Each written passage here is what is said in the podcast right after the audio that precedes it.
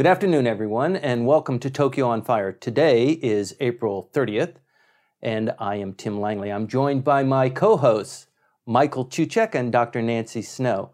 Michael Cucek is adjunct fellow at Temple University, and he's also the adjunct professor at Sophia University. He is the renowned author of the foremost blog on Japanese politics called Shisaku. Dr. Nancy Snow is adjunct fellow at Keio University. She's on an Abe Fellowship where she is writing a book on Japan's national branding. She is also two time recipient of the prestigious Fulbright Fellowship. Today's burning issue is on the current visit of the Japanese Prime Minister to the United States. Today is day three of his five day visit. He's currently on his way to Silicon Valley, as I understand it. He just finished speaking to both houses, joint houses of the, of the United States Congress. And lots of issues are tangled up in this. There's lots of national branding issues also tied up with his state visit. And I'd like to begin the discussion with Michael Cucek asking you what's kind of going on in your world in the context of the Prime Minister's visit to the United States. Well, I have a lot of friends in, in American academia, and one of the hot topics in this is the way the, that Japan is responding to China's Confucian Institutes by instituting uh, stipends for, or even fully endowed professorships for professorships for the uh, for Japanese studies. Uh, he, the prime minister, just dropped another one during his visit to, to Boston. It seems to be going to MIT, but he's endowed chairs at Georgetown and also at uh, Columbia University in New York. So this seems to be a new strategy, and I, I, I sure hope it works. Mm. How about you, Nancy, in the context of the Prime Minister's visit to the United States? What's going on elsewhere that's somewhat related to it uh, that's grabbing your attention? Well, I, I think having uh, Ambassador Kennedy and her son and her husband and the image of uh, Prime Minister Abe and his wife when they were visiting the JFK Library, and he made remarks about uh, how inspiring Kennedy was. That was a good start to the week. And the curious part to me was the news conference that Abe had with Obama because Obama, President Obama, had to spend a lot of time at the beginning talking about Baltimore mm-hmm. and the riots in Baltimore. So it seemed in a way that it was kind of taking a lot of the uh, wind out of the sails of the Abe's trip. Uh, another feature, too, is Mrs. Abe I know she went out with Michelle Obama. They visited an elementary school.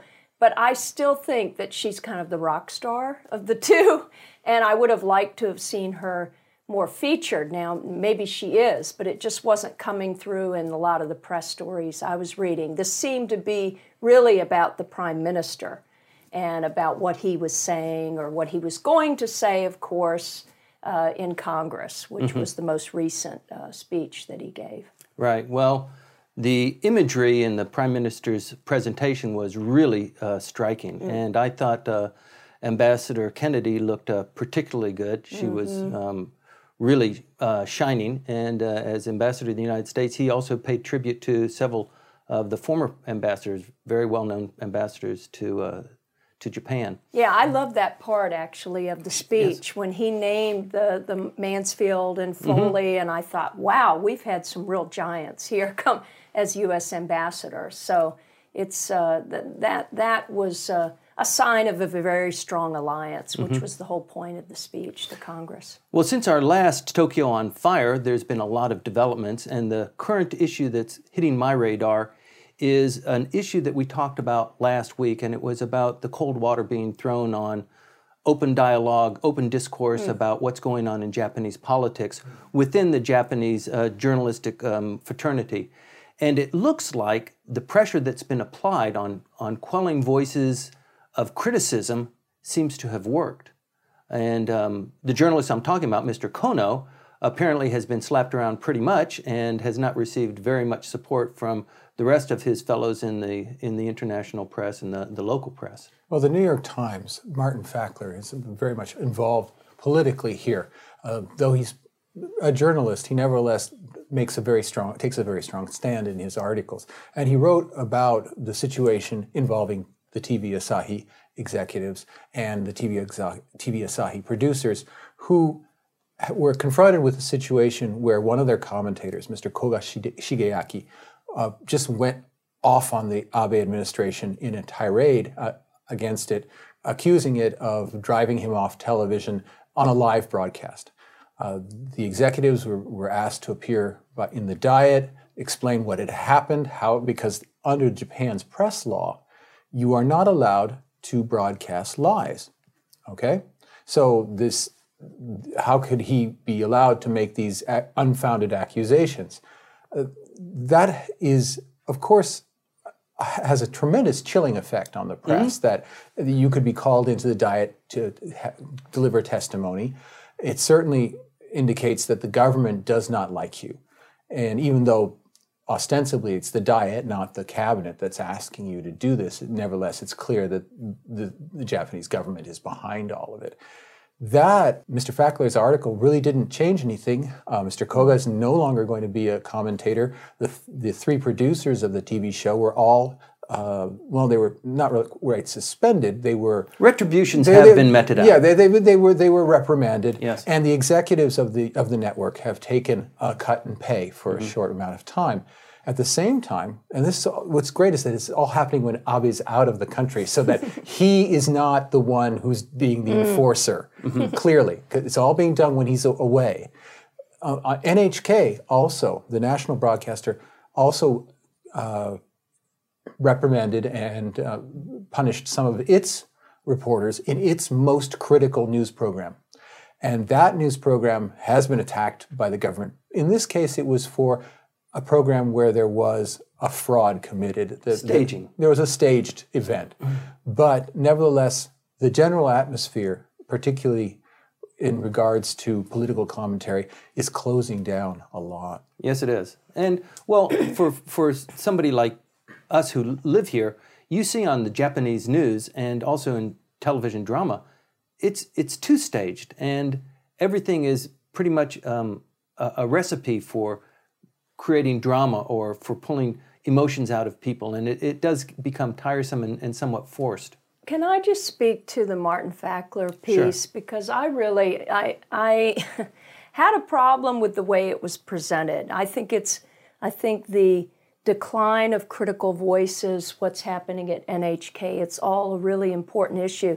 The way that Fackler wrote it, though, it, it came across as inside baseball mm-hmm. analysis. In other words, if you're really not quite an expert on all these people and all these it, it, was all these puzzle pieces and i thought what you need is more analysis of the system as a whole how did we get here for yes. instance and more historical analysis and with nhk you call it a national broadcaster.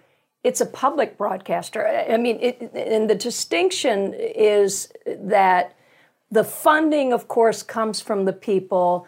Uh, the Diet oversees the budget, the uh, Diet appoints the Board of Governors. So it's sort of muddy, the waters there, but it is modeled after the BBC. And if the BBC were getting these continual charges mm-hmm. of being a government broadcaster, then it would lose its credibility. I mean, it has had that charge before but BBC is still the gold standard. And NHK, if it wants to be the gold standard, needs to make its own case, its own PR case, that it is not part of the government, it is not beholden to the government's interests. It is overseen and, and monitored, of course, but it, it really has to be more of a public, independent broadcaster. But it's not going to ever have that as an image as yeah. long as a crony of the prime minister is the chairman of the board. Yes. Mr. Momii it was a crucial financial and political supporter of Abe when he was out of power, mm. was part of the, I believe, the Sakura Club of mm. executives who mm-hmm. supported mm-hmm. his return to the presidency of the LDP. And as a gift to him and to his, his mentor, Mr. Kasai Yoshiyuki, who's the head of JR Central, the, he gave this position of chairman of the board of the governor of board of governors of NHK to Momii, and Momii immediately said things like, uh, "At this network, whatever the government says, we will not say anything different mm. from it." If the government says that the Senkaku Islands are inherent Japanese territory, that's the way our announcers are going to describe it. And at that point, the difference between a public broadcaster and a government broadcaster, I'm sorry. I, No, it's you're lost right. on me. And, uh, but he's making exactly my point. You're putting this in that larger context, and that's what people need to hear more. You're giving the history, how it mm. got to be to this point, and that's what I'd like to see more in terms of these stories because it's hard to just jump right in and read all these names. And Yes. you just don't you don't understand how how did we get here? Because japan really part of the trip to america is about these two democracies coming together. Big mm-hmm. d democracy was a big part of the of the speech that abe gave and 70 years hence from world war ii look at this strong alliance that we have well democratic accountability free speech free press that's all part of it Yes, we are in an alliance. yeah We're in an alliance, but the democracy part's getting kind of funky. Yes, it is. and and, and, and, I, and that's and, and Where's that- Chaka that- Khan when we need her? That's right. That's but in this case, it's we just got through the the unified local elections, which are u- local, but they're not terribly unified. But the the, the citizen participation was appalling. Yeah. It was absolutely rock bottom. Yes, it was. okay. Missing And there, there was a missing public. There were missing candidates. Five city councils did not have enough people running to fill all the seats. All you had to do was show up and register, and you could get a seat on the city council. And they couldn't convince people. This this country is an exhausted democracy, where the electorate is Mm. like coming. it's coming in uh, to the voting booth in ever decreasing numbers. Mm. The number of people who are running for office is constantly decreasing. Uh, I think 30, 35% of the, the available seats that were handed out in the local elections were just handed out. They didn't even have an election. They just, whoever showed up became the person who was elected.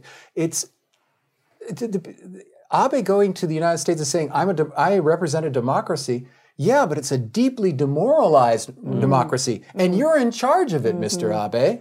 How come this deeply demoralized electorate is somehow giving you a mandate for change and a mandate for the future? I So he don't see needed that. more adjectives, didn't he? See, that's what happens whenever I bring up a slightly off topic issue. I think Mr. Koga was right on target when he held up the sign and said, I am not Abe. I don't speak for Abe. I have my own voice. I can say what I want to. I am on a national public radio, uh, national public television station. Uh, my boss was appointed, rightly so, by the prime minister. Let's give him that. Okay, this, this is on TV Asahi that he did this. So it's, it's, a, it's a private broadcaster, but under the national broadcast law, the, the government can really crush you if, you if they want to. And they tried in 93, 94 as well. They, when, they, when TV Asahi, the same network, actually uh, was pretty proud of having overthrown the LDP during that pre-Fender regnum. And someone made a speech saying, hey, we got him. And when the LDP came back to power, those executives Yes. were brought in and said, "What do you mean we got them?" You Mm-hmm. know. So it's it's this they're it's a repeat offender 1st Mm-hmm. of all in the Payback LDP and payback. So bringing in people, that is a contrast to the dinners, the sushi dinners that Prime Minister Abe will have with selected journalists. And that was part of Martin Fackler's. Oh, the- piece. the Do press you remember clubs, that? yes. Yes. Well, right. he, he, he, he's he's actually talking to various Influentials. influential Right. uh, journalists and also he the, the executives of all the major organizations and Mm-hmm. not just hanging out with Watanabe Tsune of the Yomiuri group, but he brings in the Asahi group, he brings in Mm-hmm. the Mainichi group, he, he tries to wine and dine everybody Mm-hmm. so as to get the top execs and the journalists separated yes. in terms of you know management versus the the, the, the ink stained wretches. And it's working, It seemingly. is. Right. Right. I would agree with that. And I think, too, I wanted to speak to my friend at Sophia University, your colleague, Koichi Nakano. He's been having a really hard time.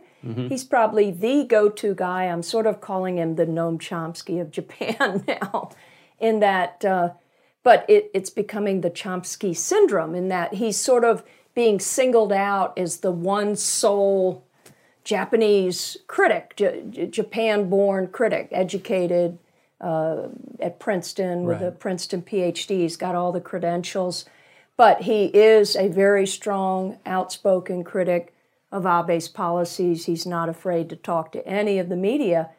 The, the problem is that I think that in he's being somewhat isolated now, and when you have this situation where you have sort of this one go-to critic being sourced in all the articles, it leads to the wrong conclusion, and that is that we've got this one outlier here. When there are a lot of us who can see what's happening and are speaking even on this program about it, but we are not really the ones that reporters are naturally, maybe they don't even realize there are mm-hmm. others here, but you want to build up a, a, a whole host of voices of criticism if you want any kind of systemic change. Otherwise, I worry that my dear uh, mentor almost here as an academic is going to be exhausted, to, to use your word that you used earlier, by this process. it weighs on you. But but the thing is that the the the, the Gaimusho yeah. supposedly unofficially in a private email, members of the Gaimusho staff have emailed journalists and say don't Don't talk to don't talk to Nakano. Don't quote him. He doesn't represent Japanese. And then when this these kind of emails have been circulated amongst journal, uh, non-Japanese journalists and Japanese journalists as well, then they say, "Oh, I was just speaking in a private Yes. uh, capacity, using, of course, my email address at the at the at the foreign ministry."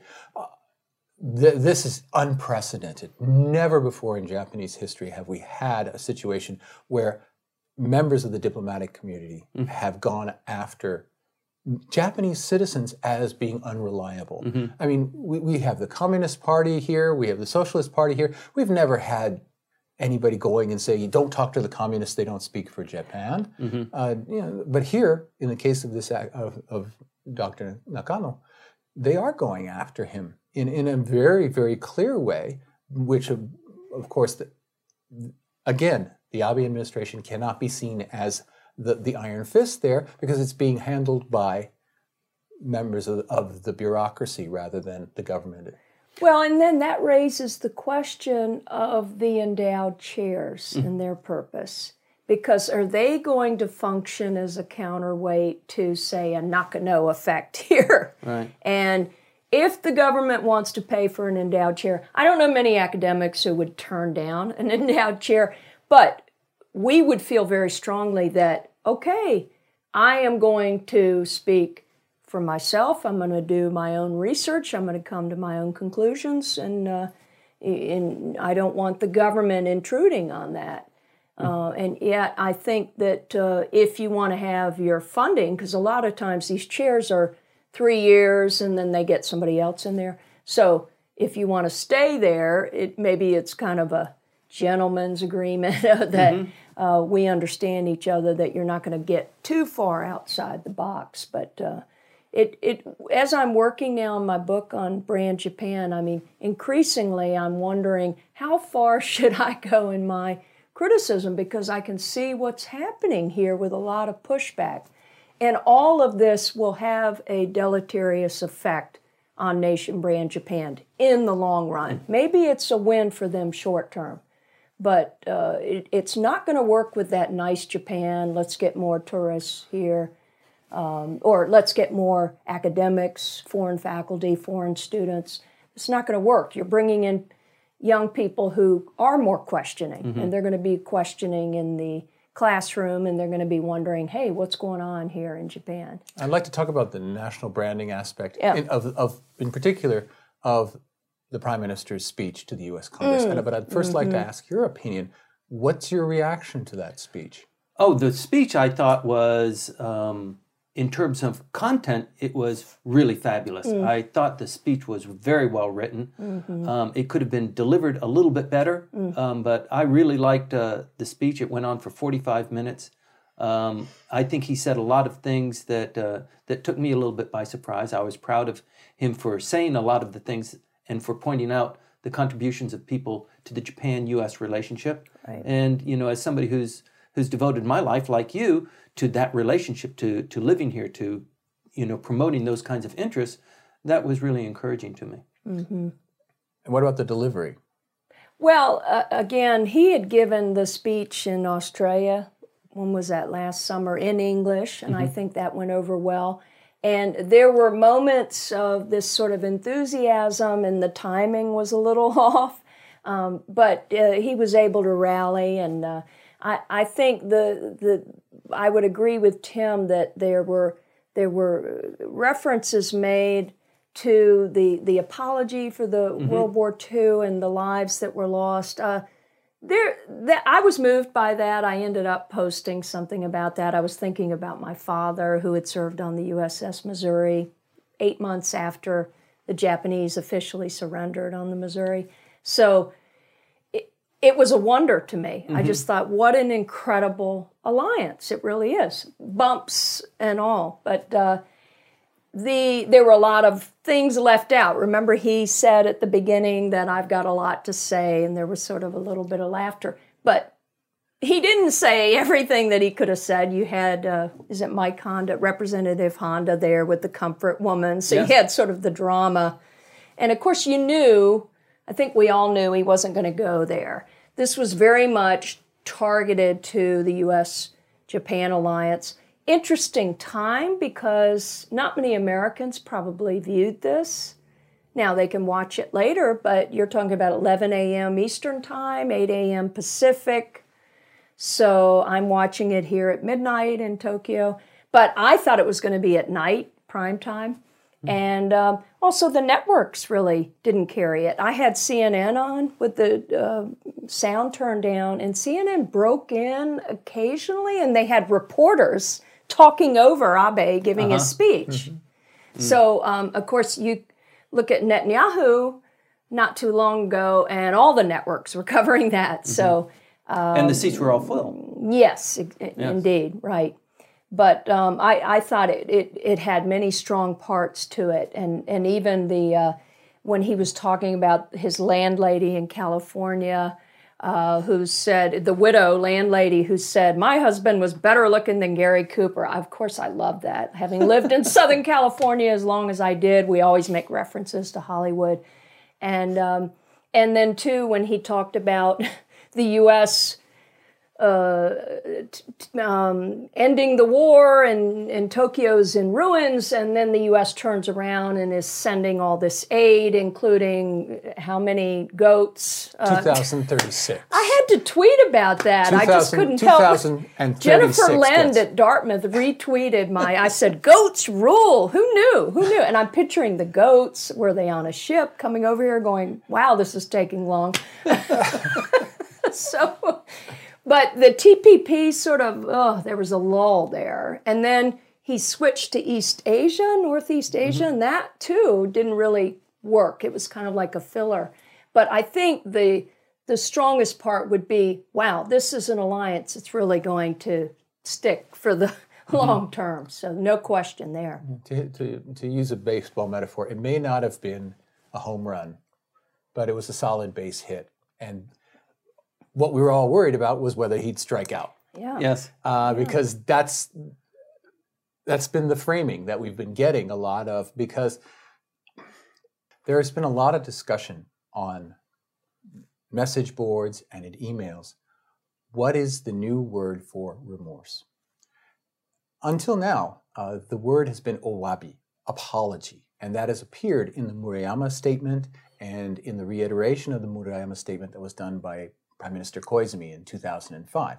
So that word owabi disappeared from Abe's statements, most recently the statement that was made at the uh, 60th anniversary of the Bandung conference, where it had been in Koizumi's speech just 10 years ago.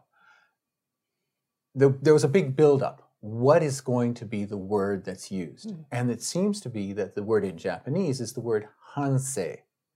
Uh, when Abe gave his speech, he the translation in, in the Japanese, the, the speech was delivered in English, mm. but the, the, the, Japanese translation that appears on the uh, Ministry of Foreign Affairs email regarding the speech is uh, tsuzetsuna, uh, tsuzetsuna let's see 反省 meaning it's I'm reflecting upon something so much that my brain is hurting. Mm. Which I don't know if that's apology. Mm-hmm. I don't know if that's remorse, but it was first being translated as remorse, and Japanese scholars said that's not what hansei means. It just means reflection. Mm. Okay? So that's not true. Suddenly, just before the speech, it's now being translated as repentance. And the reaction is no, no, No, no, it's that's not still not right. repentance. Yes. It's just reflection. Stop mistranslating it. But that is going to be a, a minor story, maybe. But it, it, it just irks. It just digs at you that you'd take a word that whose translation is known and you just twist it and release this, these, these phony translations, these phony versions of the speech that, come on. It, irks you. It irks you, and- Yes. and, it undermines eventually the credibility of the The Japanese branding, government. the- what what we're talking about You over know, and I've over said again. before, you have to move on beyond this, but obviously what he's saying is not working when you Mm-hmm. have all these scholars then pointing out these discrepancies between the English and the Japanese version. In Boston, he said his heart aches. So it, it does sound like some kind of medical affliction Mm-hmm. going on as opposed to an apology. An apology is very much directed at the other, the aggrieved, whereas this sounds too it's too self-referential. Mm-hmm. Like I'm really getting sick over this. and that is not projecting the right uh, tone or the uh, I, I think too what's missing is the sincerity. it's all very passive. Yes. It's not an active voice saying, I apologize for this. It's, oh, these impressions are coming to me. Mm-hmm. It is a passive voice indeed. Right. Well, I think probably the prime minister is thinking, look, why should we apologize? This was done to us. We were building an empire just like everybody else. You cut off our supplies. Oh, you yeah, like he's going to say us. that in Washington. Exactly. You're Right. not. You're oh, not going yeah, to. the how to house So- on Hirohito's birthday. Exactly. Wasn't that interesting? April 29th is, a, is Hirohito's I did see an birthday, opinion piece about that. Like he's going to say, we really deserved our empire in But Asia. can't, don't don't you think there's got to be a, a psychological explanation for his choice of words? Hmm. And I think that's because he sincerely believes, what the hell are you talking about? Yes, a lot of people were hurt, a lot of people died. It's kind of nobody's fault. It was just a confluence of situations. And it turns out that we lost and you won. And so you're dictating to us that it was our fault, and I don't buy it. Well, again, that's sort of victimhood. And I, I thought it was telling too that the first topic he talked about in the speech was grandfather, Yes. Kishi. Now, my guy, uh, the Abe Fellowship, Shintaro Abe is never brought up, but uh, uh, that may be your psychology. I've thought before. But he's, be. I mean, we know this about him. He is very proud. He is very um, firmly established as, as a Japanese statesman. He has no apology for that. I mean, he's, he wants Japan to be a proud, rich, just nation. And it wants, he wants the, the Japanese nation to project its influence regionally and globally. And in some sectors, he's successful. And I mm-hmm. think he's just trying to broaden that. And his speech mentioned a couple of times I'm the guy, I'm going to do it. It's on my watch. You wait and see. I've promised it. We have documented it. We're moving forward. Mark my words. Well, there's your problem, right? because that makes me think about the Bush years again, when it was Bush being very confident, Bush and Cheney about uh, we're going to be successful, and uh, the American people tired of that because we we really felt like we should have a say in the matter. And when you have that sort of cult of personality, it's just uh, it's just not good because Japan is so much more than the prime minister and the diet. And again, broken record here, but it, it's just where are the voices of the people? Um, that there wasn't a sense in the speech really of kind of the nation of Japan. It was very much about the state and The I- relationship. Yes, Yes. and and state to state relations and T, TPP as investors and who's getting rich. But yes, of course, I want a strong Japan too. I want an influential Japan. But in a holistic context, you have to look at the costs and benefits. So, how is TPP going to impact us all? Not let's write a story about TPP and how great this is going to be for mm-hmm. people at the top or the companies at the top. And there's too much of that type of coverage going on. So I would have liked to have had some sort of everyday reaction to this mm-hmm. that I haven't heard. Maybe you all see on the Japanese TV that I don't watch. Well, I, I, I would prefer that Abe use his tremendous political capital, and he does have tremendous political capital. He has no rivals in the party. Mm-hmm. He has no rival parties in the diet that are w- worth talking about.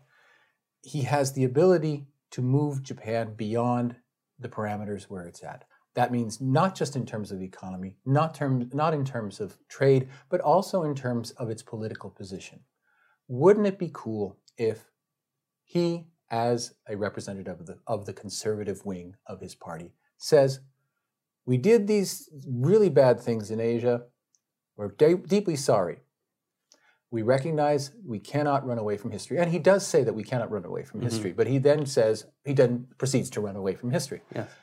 That would, in terms of national branding, yes. really change things because so. throughout East Asia, every major power has its humiliation story. Mm-hmm. And wouldn't it be great if one nation said, we're going to give up that. We're not going to go in, we were injured, our, we, we, we were the ones to become victims. No, we were the victimizers and we're sorry for it.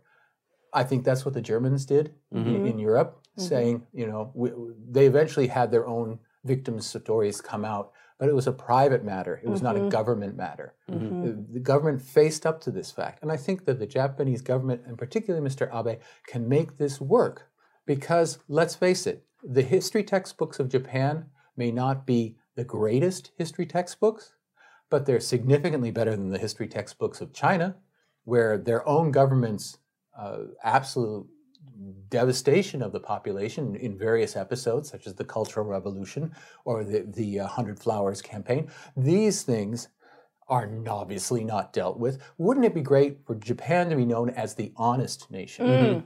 Mm. Honest about history. And then, then you have a national brand that says, we're willing to fess up to things. I like that mm. better than hope because remember at the very end he talked about this hope alliance and that didn't really wow me. But I like that honest nation because that works well with the nice Japan mm-hmm. too. Mm-hmm. That I can leave my smartphone and go grab my coffee and come back, and my smartphone is still there. Right. Uh, that's one of the traits that people really notice when they're visitors here. Mm-hmm. Is there's a lot of personal accountability. Well, I think one of the greatest things about his speech was talking about the alliance. But I think the most emotional part was when he was talking about, you know, the war, about the Pacific War. And um, I was touched by that. And yes. I, he, he, he came really close. I, I, I was surprised actually as I was listening to him that he had gone that far and he had really addressed the issue. And um, I, I think he took it about as far as he could have taken it, knowing this prime minister. I wish he could have gone a little bit farther, but I understand his his background and his his proclivities, and also his constituency here in Japan. Mm. You know, they're listening, they're watching too, and although he played to the audience, um, I, I, think uh, that was one of the high points of his presentation. Mm-hmm. I don't know. It seems to me that when you start out a speech talking about your grandfather, who was the minister of munitions, in the pre 1945 government, and who was in charge of the industrialization of Manchuria, a, a country that was set up by the Japanese military uh, of Manchukuo, uh, and talk about him 1st mm-hmm. as the first introductory subject. You're signaling that you have an obsession, okay? And it's an unchanging one during the Bush presidency, when he came and visited, he brought a picture with him of his grandfather Kishi playing mm. golf with Dwight Eisenhower and Vannevar hmm. Bush. Mm-hmm. Okay, in in in, in Washington D.C. and it was from one, and it was gave that to to Bush. Uh, I'm sorry, but you didn't. Your grandfather did not play golf with with Barack's grandfather. Okay, uh, you don't have that kind of thing going on, and yet he comes with the same story, the same relationship, and I'm sorry, I'm tired of it. Uh, it, it I, I would personally say, forget about him. I'm not even. I don't have the same name. I'm, as she said, you know, I, I'm I'm an Abe. and not an Abe. And That's right. was not funny. an Abe. That was right. Um, uh, yes, I did once call it Abe. Yeah, well- 20 years ago. Well, but honest, honest Abe. Yes. yes, but uh, the uh, I agree. Yeah. That was not an impactful beginning at all because, again, very predictable. That's your problem. Surprise me, Abe, which would be what Michael was saying in terms of the apology. Make the apology. Let's all move on. then. And that would be the surprise because of the messenger. That we have lowered our expectations there. We keep saying, well, he's not going to go that far. So we're just going to have to wait it out, wait out maybe the, some of these elderly comfort women for them to, uh, they're in very, very, I imagine, declining health in their late 80s, most of them. So, uh, but it, it just seems like, I guess if you're the speechwriter or speech writers, there's some things you can control and some things you can't. So that was definitely an Abe Yes, that's true. there at the beginning.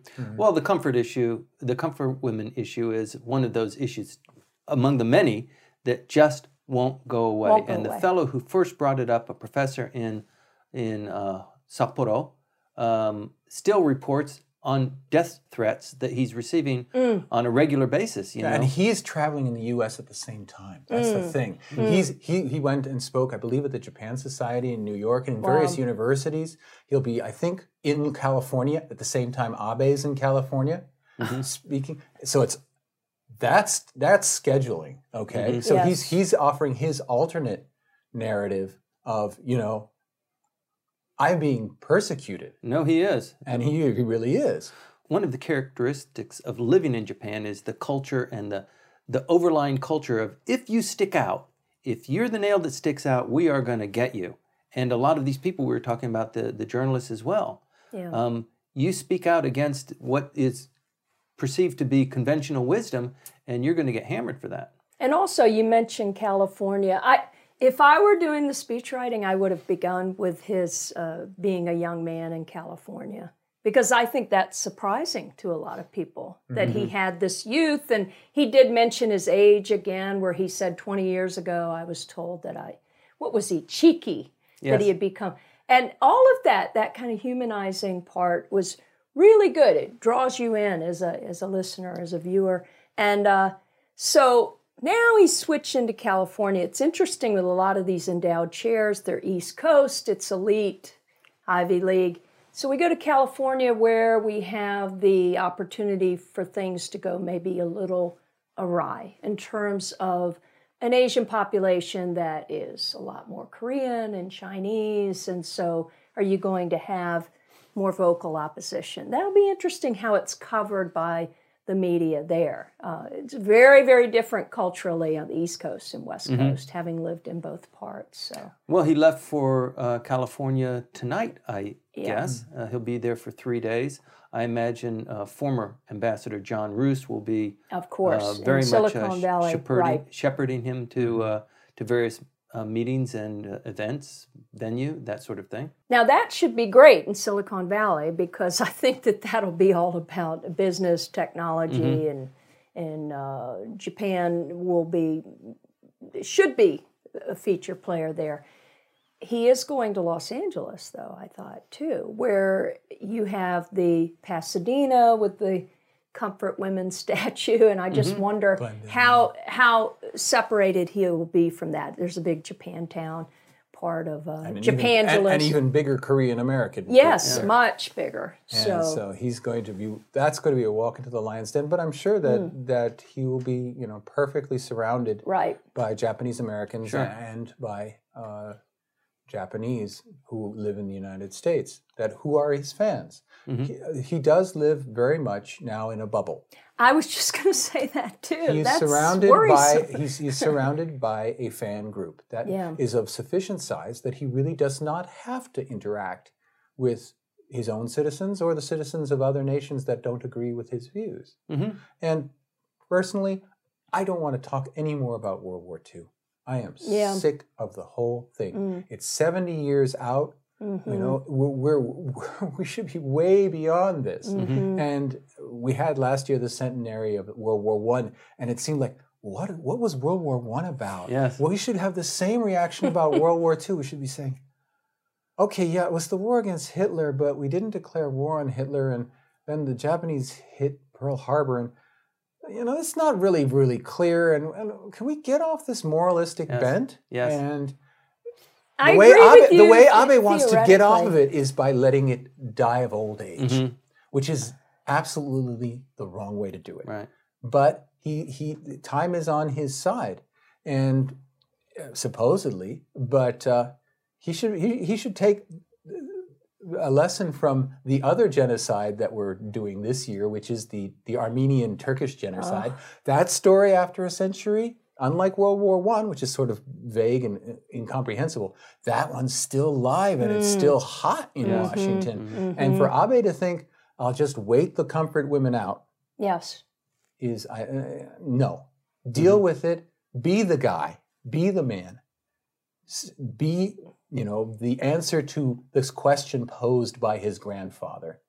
Do it. Get it done, and then move on. I hate to say it, but the Kardashians even went to Armenia. So you're right; it is a hot, hot thing. But um, with the war, I'd love to say yes, put it in a box. But now with the U.S. Japan Security Alliance changing the Constitution, updating, this will help you if needed. Uh, then you read the comment sections of stories, and people talk about World War III. so wars just never go away, do No. they? We're in kind of a perpetual war preparation.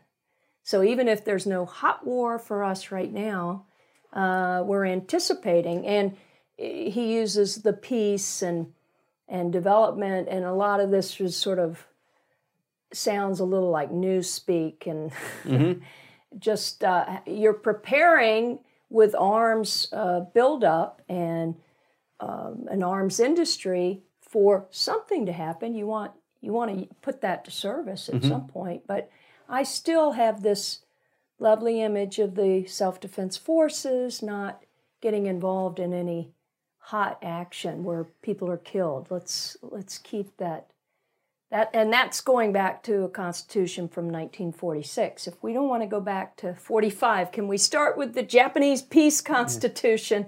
I've just read the uh, Beate Sirota Gordon uh, piece where she was the uh, woman who put the, in the whole Oh, right. article about women's equality, and it was a very inspiring story. So the only woman in the room was her biography, autobiography. But the thing is, is that the the the, uh, the movement for revising the Constitution is ongoing. We had Funada Hajime, uh, one of the rare LDP people who went who has gone to the Foreign Correspondents Club recently. This week he went there and Spoke very, very clearly and aggressively about.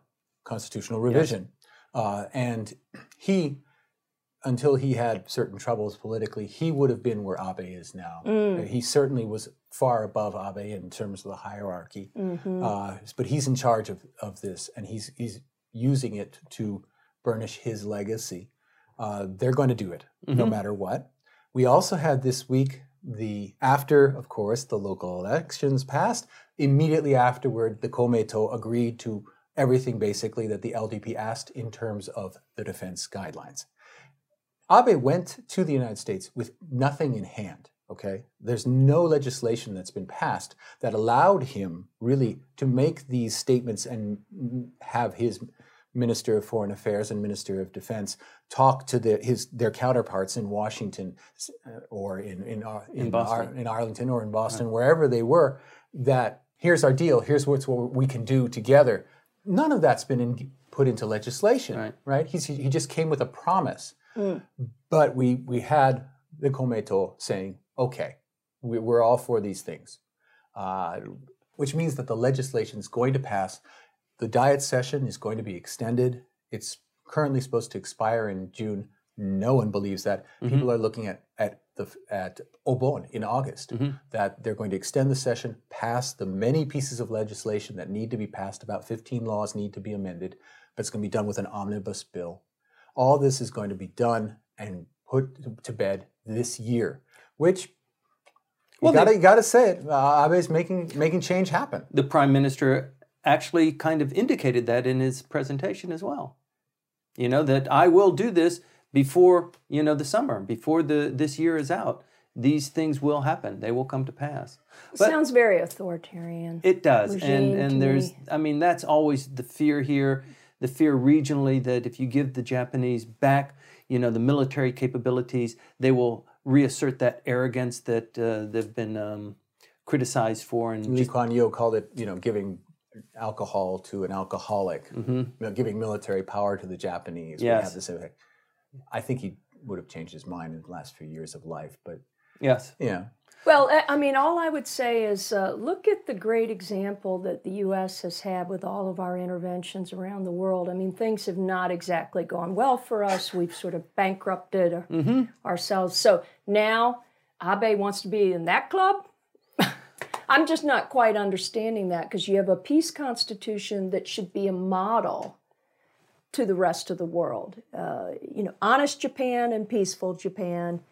Um, of course, uh, if all of this gets passed, I will just be the curmudgeon talking about this. You and Nakano Sensei. exactly. Well, he came with two objectives, didn't he? He came with the military alliance objective, and obviously he's got to come with an economic objective. He has to do something to help bring Japan out of the doldrums, and I think that's probably what the California portion Sure. is, is dedicated to. Well, he's certainly not getting anything out of the BOJ's actions. The, the, the mm. we are not seeing the two percent growth that was that was promised when these quantitative easing measures started. We've not seen the inflation rate go up. There are people saying it's not just the price of oil that's inflect, that's causing this deflationary period, that there are real structural problems that are mm-hmm. reasserting themselves, and that all the efforts so far to stimulate the economy are going absolutely nowhere. I was surprised that that has not been as much of a conversation piece as it should have been, mm-hmm.